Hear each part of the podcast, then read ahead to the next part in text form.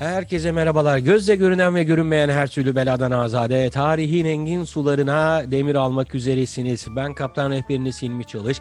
Her zaman olduğu gibi ilginç hikayelerle sizlere misafir olacağız diyeyim. Bu hafta yeniden bir konuklu bölümümüz var. Öyleyse bu programı dinlediğiniz cihazın sesini biraz daha açın ve anlatacağımız hikayelerin tadını çıkarın.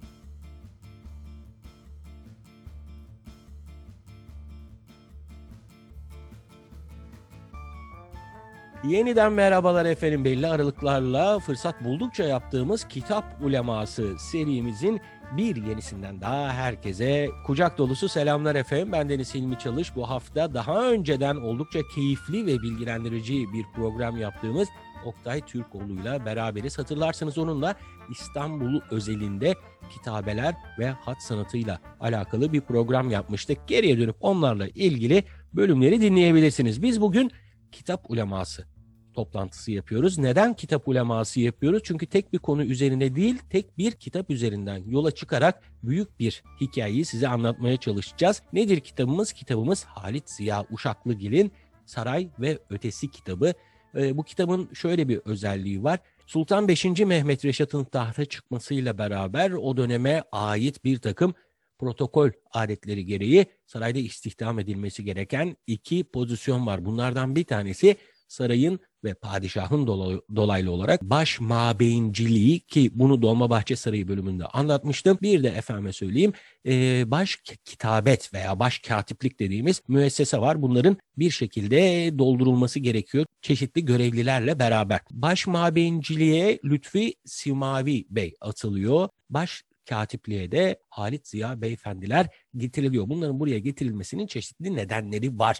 Bunlar ayrı bir hikaye. Ama bizim buradaki bugünkü odağımız, dürüst olmak gerekirse, sadece Halit Ziya Uşaklıgil'in, ki o zaman Halit Ziya Bey olarak anılıyor, Halit Ziya Bey'in anılarını derleyip topladığı, ileride tefrika edilecek olan bu güzel kitap Saray ve Ötesi. Hatta hatırlarsanız Dolmabahçe Sarayı ile ilgili bölümlerde Dolmabahçe Sarayı tasviriyle bir bölümü bitirmiştim. Geriye dönüp onları dinleyebilirsiniz. Aslında Halit Ziya Bey bu konuda kitap yazan ilk insan değil. Cumhuriyet dönemine geçildikten sonra sarayın çeşitli görevlerinde bulunmuş olan katipler farklı içeriklerle yaşamış olduklarını, tecrübe etmiş olduklarını birer birer kaleme almışlar, ki zaten Lütfi Bey de, Lütfi Simavi Beyefendi de Cumhuriyet döneminde Sarayda Gördüklerim isminde bir kitap yazıyor. O dönem yazılmış olan yine ilgi çekici kitaplardan bir tanesi, şu an bildiğim kadarıyla çok nadir bulunuyor, Ali Fuat Türkgeldi'nin Osmanlı Sarayı'nda Gördüklerim, İşittiklerim kitabı. Bunları da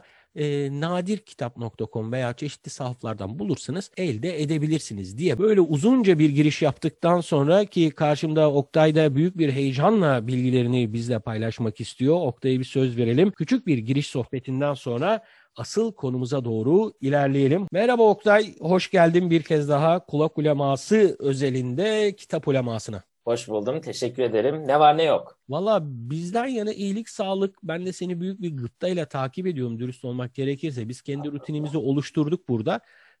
Ama senin çalışmaların tüm hızıyla devam ediyor. Bu sefer bize neler anlatacaksın? Ben özellikle merak ediyorum. Her ne kadar Saray ve Ötesi kitabını okumuş olsam da senin gibi bu işin erbabından bir takım şeyleri dinlemek bende şu an için büyük bir heyecan uyandırıyor. Estağfurullah. Gene bol bol mübalağa yaptım. Yalnızca bir kitabı okudum ve değerlendirmeye çalışacağım. Çok fazla kitap okuyorum. Ve lakin böyle bende iz bırakan kitapları arkadaşlarımla paylaşmak, böyle sunumlarda paylaşmak daha keyifli oluyor. Artı daha da kalıcı bir etki yaratıyor bende. Çünkü bir kitabı okuyup geçtikten sonra kapatıyorsun kapağını ve bazı anekdotlar kalıyor yalnızca zihninde. Fakat bir şey çalışırken, onu sunum haline getirirken, kompozisyon haline getirirken daha farklı noktaları, nüansları yakalayabiliyorsun. Bu kitapta da aynı şekilde bende bu etkiler oluştu. Hele bir de bu okumuş olduğun şeyleri sadece arkadaşlarla değil de daha geniş çaplı bir paylaşıma sokunca da herhalde o almış olduğun haz daha da böyle katmanlanıyor diye tahmin ediyorum. Kesinlikle. Bilgiyi edinmek kadar bilgiyi paylaşmak da çok haz verici bir eylem. Artı farklı şekillerde beyin fırtınaları olabiliyor, sorular gelebiliyor. Onların farklı şekilde sana kapılar açabiliyor. Bu kitapta bu bağlamda benim için farklı sorular sorduran, farklı düşünmeme yol açan şekillerde bazı şeyler oluşturuyor. İçerikler de var tabii ki. Asıl konuya girmeden şöyle küçük bir hatırlatma da yapalım. Program içerisinde sizinle paylaşacak olduğumuz konuyla alakalı olarak geçtiğimiz haftalarda size belirttiğim veya hatırlattığım bir program vardı. 1001 İstanbul adıyla benim de ve yine aynı şekilde Oktay'ın da parçası olmaktan gurur duyduğumuz bir oluşum içerisinde. Oktay bunun harika bir sunumunu yaptı. Bu sunumu 1001 İstanbul'un YouTube kanalından takip edebilirsiniz, seyredebilirsiniz. Konuyla ilgili görselleri bulabilirsiniz. Ve aynı zamanda Kulak Uleması'nın Facebook hesabında da konuyla ilgili olan bir PowerPoint sunumunu paylaşacağım diyeyim ve yavaştan biz konuya girelim. Sözü sana şöyle vereyim ben efendim.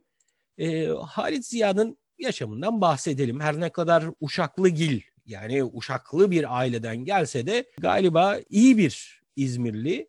Daha sonra İstanbul'a yerleştikten sonra İstanbul'un farklı yerlerinde de yaşıyor. Hatta onun İzmir'le ilgili hikayeleri de var. Onu da buradan bulabilirsiniz, okuyabilirsiniz. Halit Ziya'nın yaşamıyla söze girelim. Evet, ya şimdi kitap çok uzun soluklu bir kitap. 700 sayfalık bir kitap. Bendeki baskısı öyleydi, Can Yayın Evi'nden çıkma. Diğer baskılarda yaklaşık olarak. Sen konuya devam etmeden ben şunu sorayım. Can yayınlarındaki güncelleştirilmiş bir dille mi aktarılmış?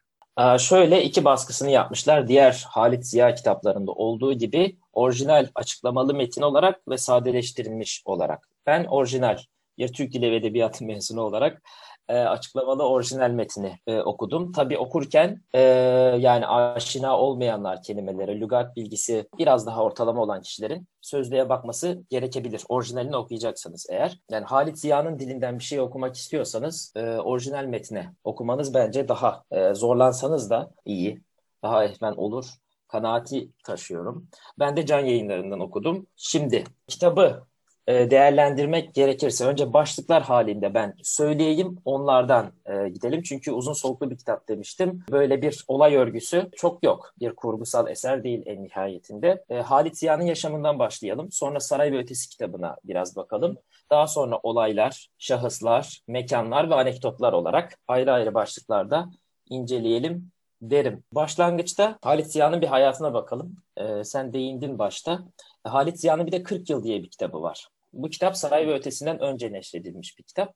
Kronolojik olarak da zaten hayatının ilk 40 yılını, doğumundan 40 yaşına kadar geçen süreyi konu alan bir kitap bu. Ve daha çok edebi kariyerine, yani tabii çocukluk, ilk gençlik ve edebi kariyerine değinen bir kitaptır bu. Saray ve Ötesi de birazdan uzunca değineceğiz tabii. Konumuz 1909 ve 1914 yılları arasında saray katipliğine atandığı dönemi anlatan bir kitaptır. 40 yıldan hareketle yaşamına baktığımızda Halit Ziya'nın, dediğin gibi soyu Uşaklı bir aileye dayanıyor aslında. İsimleri, soylarının ismi helvacızadelermiş. Neden bu isim verilmiş bunlara? Çünkü İzmir'de helvacılıkla iştigal eden, İzmir'de diyorum özür dilerim, Uşak'ta helvacılıkla iştigal eden bir aileye mensupmuş. Fakat işlerini büyütünce bu aile İzmir'e göçmüşler.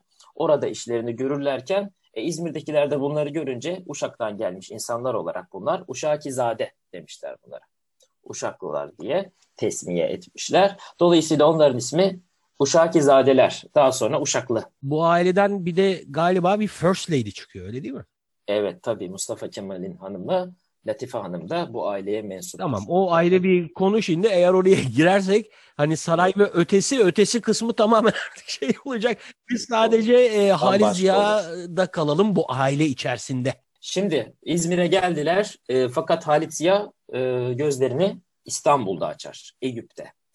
Çünkü büyük babası İzmir'den İstanbul'a geliyor. Halit Ziya da 1868 yılında Eyüp'te Balcılar Yokuşu'nda doğuyor. Bu evi duruyor mu, durmuyor mu diye Eyüplülere sordum. Eyüp'e de çok giderim ben. Fakat bugün galiba ulaşamamış bu yapı. Babası buraya yerleşmeye karar vermiş. Yerleşmesi de çok ilginç. Yerleşme sebebi Mehmet Bey adında bir arkadaşını çok seviyormuş. Dolayısıyla o da orada yaşıyormuş. Oraya yerleşmeye karar vermiş. Kısa bir süre orada yaşıyorlar ve sonra Suriçi, Fatih'e taşınıyorlar. Halit Ziya burada ilk mektebe yazılıyor. Mercan Mektebi'ne yazmış babası onu. Fakat o bir arkadaşı kanına girmiş onun. Demiş ki Fatih Rüştiyesi'ne devam edelim biz.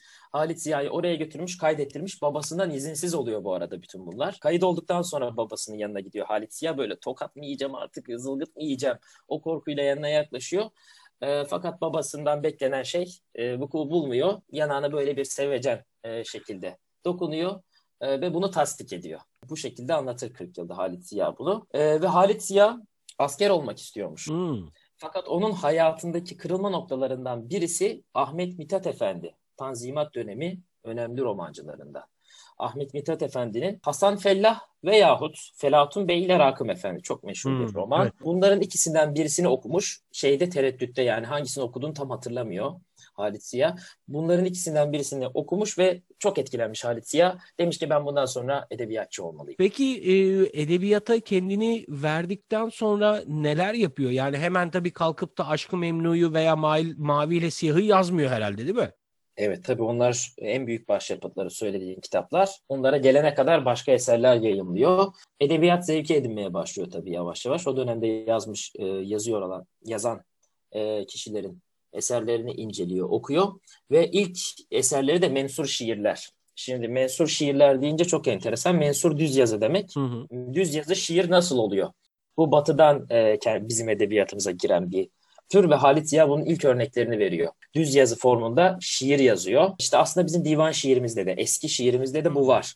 Düz yazı seci derler. Yani düz yazının içinde kafiyeli şeyler. Halit Ziya da bunun örneklerini veriyor. Sonra onun elinden gene bir Tanzimat romancısı, araba sevdasıyla diyeyimiz, Recaizade Mahmut Ekrem ona destek çıkıyor. Mensur şiirlerine tepkiler gecikmiyor tabii o dönemde, işte bunlar yazılır mı falan. Bunları nerede yayımlıyor? Servet-i Fünun gazetesine tabii girecek ve hatta orayla özdeşleşecek Halit Ziya. Tabii bilmiyorum. İşin romancı kanadını Halit Ziya ve Mehmet Rauf, şiir tarafının da Tevfik Fikret'le Cenab-ı Şahabettin'in üstlendiği bir dergi haline. Servet-i Fünun biliyorsun ki en başta işte fenler serveti anlamında kelime itibariyle bilimsel bir dergi. Bu adamların buraya gelip yazmasıyla birlikte bir edebi dergi haline alıyor. Ve bir edebiyat süreci oluyor bütün tarihimizde. Şimdi ben biraz süreci hızlandırmak istiyorum. 1909 yılına geldiğimizde o an için Halit Ziya neler yapıyor? Halit Ziya şimdi Aşk-ı Memnu'sunu, efendim dediğin gibi Mavi ve Siyah'ı yayınlamış, çok büyük bir edip, edibi muhterem olarak anılıyor. Baş tacı bir şahsiyet haline gelmiş. Entelektüel bir karakteri de var tabii. 1909'da ne oluyor? 2. Abdülhamit hallediliyor ve yerine de Mehmet Reşat padişah oluyor. O dönemde de saray kadrosu değişiyor ve saray kadrosuna yeni gelen isimlerden birisi de işte bizim Halit Ziya Bey. 1909 senesinde baş kitabet görevine getiriliyor ve yaklaşık olarak 4 sene boyunca bu görevi üstlenecek. Kitabın başlığındaki saray ifadesi bu 4 senelik süreyi kapsıyor. 1909-1914. Ötesi kısmı da işte 1 senelik kısmı. Yani saraydan çıkıp çeşitli şeylerle uğraştı. Çünkü Halit Ziya saraydan çıktıktan sonra da bunu iddiatçılar görev vermeye devam etmişler. Mesela Paris'e yollamışlar oradaki nabız yoklaması için falan. O ötesi kısmı da oraya tekabül eder. O zaman yani Halit Ziya iddiatçı anladığım kadarıyla. Halit Ziya iddiatçı mı? Bir yerde öyle bir bahis geçiyor kitapta. İddiatçıları savunan bir açıklama yapıyor. Fakat Halit Ziya her zaman böyle bir şeyleri dengede tutmayı seven bir kişi. Ve kitaptan anladığım kadarıyla Abdülhamit hakkındaki görüşleri de öyle, Sultan Mehmet Reşat hakkındaki görüşleri de öyle, İttihat ve Terakkicilere karşı da. Bazılarının içinden böyle inanılmaz sevmediği tipler, inanılmaz yerdiği tipler de var. İttihatçılığa bağlı ama iddiatçılığı devam eden süreçte, yani memleketin başına neler getirdiğini o da görüyor ve eleştirel bir tutum takındığını ben hissettim. Ya aslında o dönemin çoğu karakterinde de bunu görüyoruz. Mesela Süleyman Nazif'ten de yapabiliriz. Hatta Süleyman Nazif ciddi bir muhalefet şiiri yazıyor Sultan 2. Abdülhamit'e, ama daha sonra da gel kurtar bizi gibilerinden başka bir şiir yazıyor İttihatçılar döneminde. Hı hı, evet, o tür değişimler söz konusu. Yani içindeyken bağlılık yeminleri var, fakat bir şeyler kötüye gitmeye başlayınca tabii eleştiriler de çoğu, her zaman böyledir. Peki onu oraya kim seçiyor? Yani direkt İttihat ve Terakki'nin merkezi umumisinden mi görevlendiriliyor? Yani İttihat ve Terakki Partisi'nin elbette ki bir etkisi vardır. Yani tasdik ettiği adamlar yanında olacaktır. Mehmet Reşat'ın da bir ilgisi olabilir. Onun edebiyat kariyeri herkesce malum zaten. Devrin kadrosu, entelektüel kadrosu çok fazla da değil açıkçası. Halit Ziya bunlardan birisi ve uygun görülüyor. Hı hı. Benim bildiğim kadarıyla şöyle bir durum da söz konusu. Oldukça uzun süren Sultan II. Abdülhamit döneminde Yıldız Sarayı kullanılmış. İttihatçılar oluşan yeni düzende eski düzeni hatırlatacak olan Yıldız Sarayı'nın kullanılmasını tercih etmiyorlar. Ve buna bağlı olarak da padişahın ikameti ve doğal olarak devlet işlerinin görülecek olduğu yer şeklinde Dolmabahçe Sarayı oldukça uzun süre sonra yeniden kullanılmaya başlanıyor. Ve burada biraz da anladığım kadarıyla İttihatçıların daha bir kontrol etme çabası var. Sultan 5. Mehmet Reşat'ı. Aynı zamanda saray içerisinde de şöyle bir değişiklik oluyor. Ben bunu Dolmabahçe Sarayı bölümlerinde anlatmıştım. Özellikle deniz tarafındaki odalar biraz daha prestijli olduğu için Dolmabahçe Sarayı'nda bu odalar özellikle sefirlere, yani büyükelçilere ayrılırmış. Kara tarafındakiler de daha devlet ricaline ayrılırmış. Ama İttihatçıların gelmesi ve tabii ki Halit Ziya'nın da görev almasıyla beraber bu tam tersi olmuş. Gelen elçilere daha kara tarafında odalar verilirken İttihatçıların ve tabii ki saraydaki o idari yapıda görevli olduğundan dolayı Halit Ziya'nın da öngörüsü veya işte emirleriyle deniz tarafındaki odalar biraz daha devlet ricaline geçmiş diye biliyorum ki yapılan ilk değişikliklerden biridir bu. Daha birçok değişiklik de olacaktır. Sarayın değişmesi zaten en mühim değişikliklerden birisi. Halit Ziya ne demiştik? Mabey'in baş kitabetine atanıyor. Yani başkatip kendisi. Mabeyni Hümayun ne anlama geliyordu? Kısaca sarayda devlet işlerinin görüldüğü yer Mabeyni Hümayun'du. Mabey'in baş kitabeti de çok kritik bir görev aslında. Halit Ziya'nın görevi. Nedir o kısaca? Padişahla ülke içindeki ve dışındaki birimlerin irtibatını sağlayan, sarayla resmi kurumlar arasındaki yazı işlerini idare eden görev. Mabey'in baş kitabeti. Dediğim gibi 1909'da Halit Ziya buraya Tevfik Bey ile birlikte 2 kişidir. 2. Abdülhamit döneminde çok daha fazlaymış bunların sayısı. 15 kadar falanmış galiba. Sultan Mehmet Reşat birçok konuda böyle ekonomik olarak bir kemer sıkma, tırnak içinde politikası güdüyor. Dolayısıyla buradaki sayıyı da azaltmış Mehmet Reşat. 2 kişi, Halit Ziya ve Tevfik. Anladığım kadarıyla bir özel kalem müdürlüğü veyahut da işte Cumhurbaşkanlığı Genel Sekreterliği gibi bir pozisyonla günümüzde bir muadillik kurabiliriz diye anladım, vermiş olduğun örnekten. Evet, pekala öyle kurulabilir. Zaten Halit Ziya padişahın yanına neredeyse istediği zaman girer çıkar. Padişah da onu sık sık yanına çağırır. Halit Ziya da çeşitli meseleler için girer çıkar.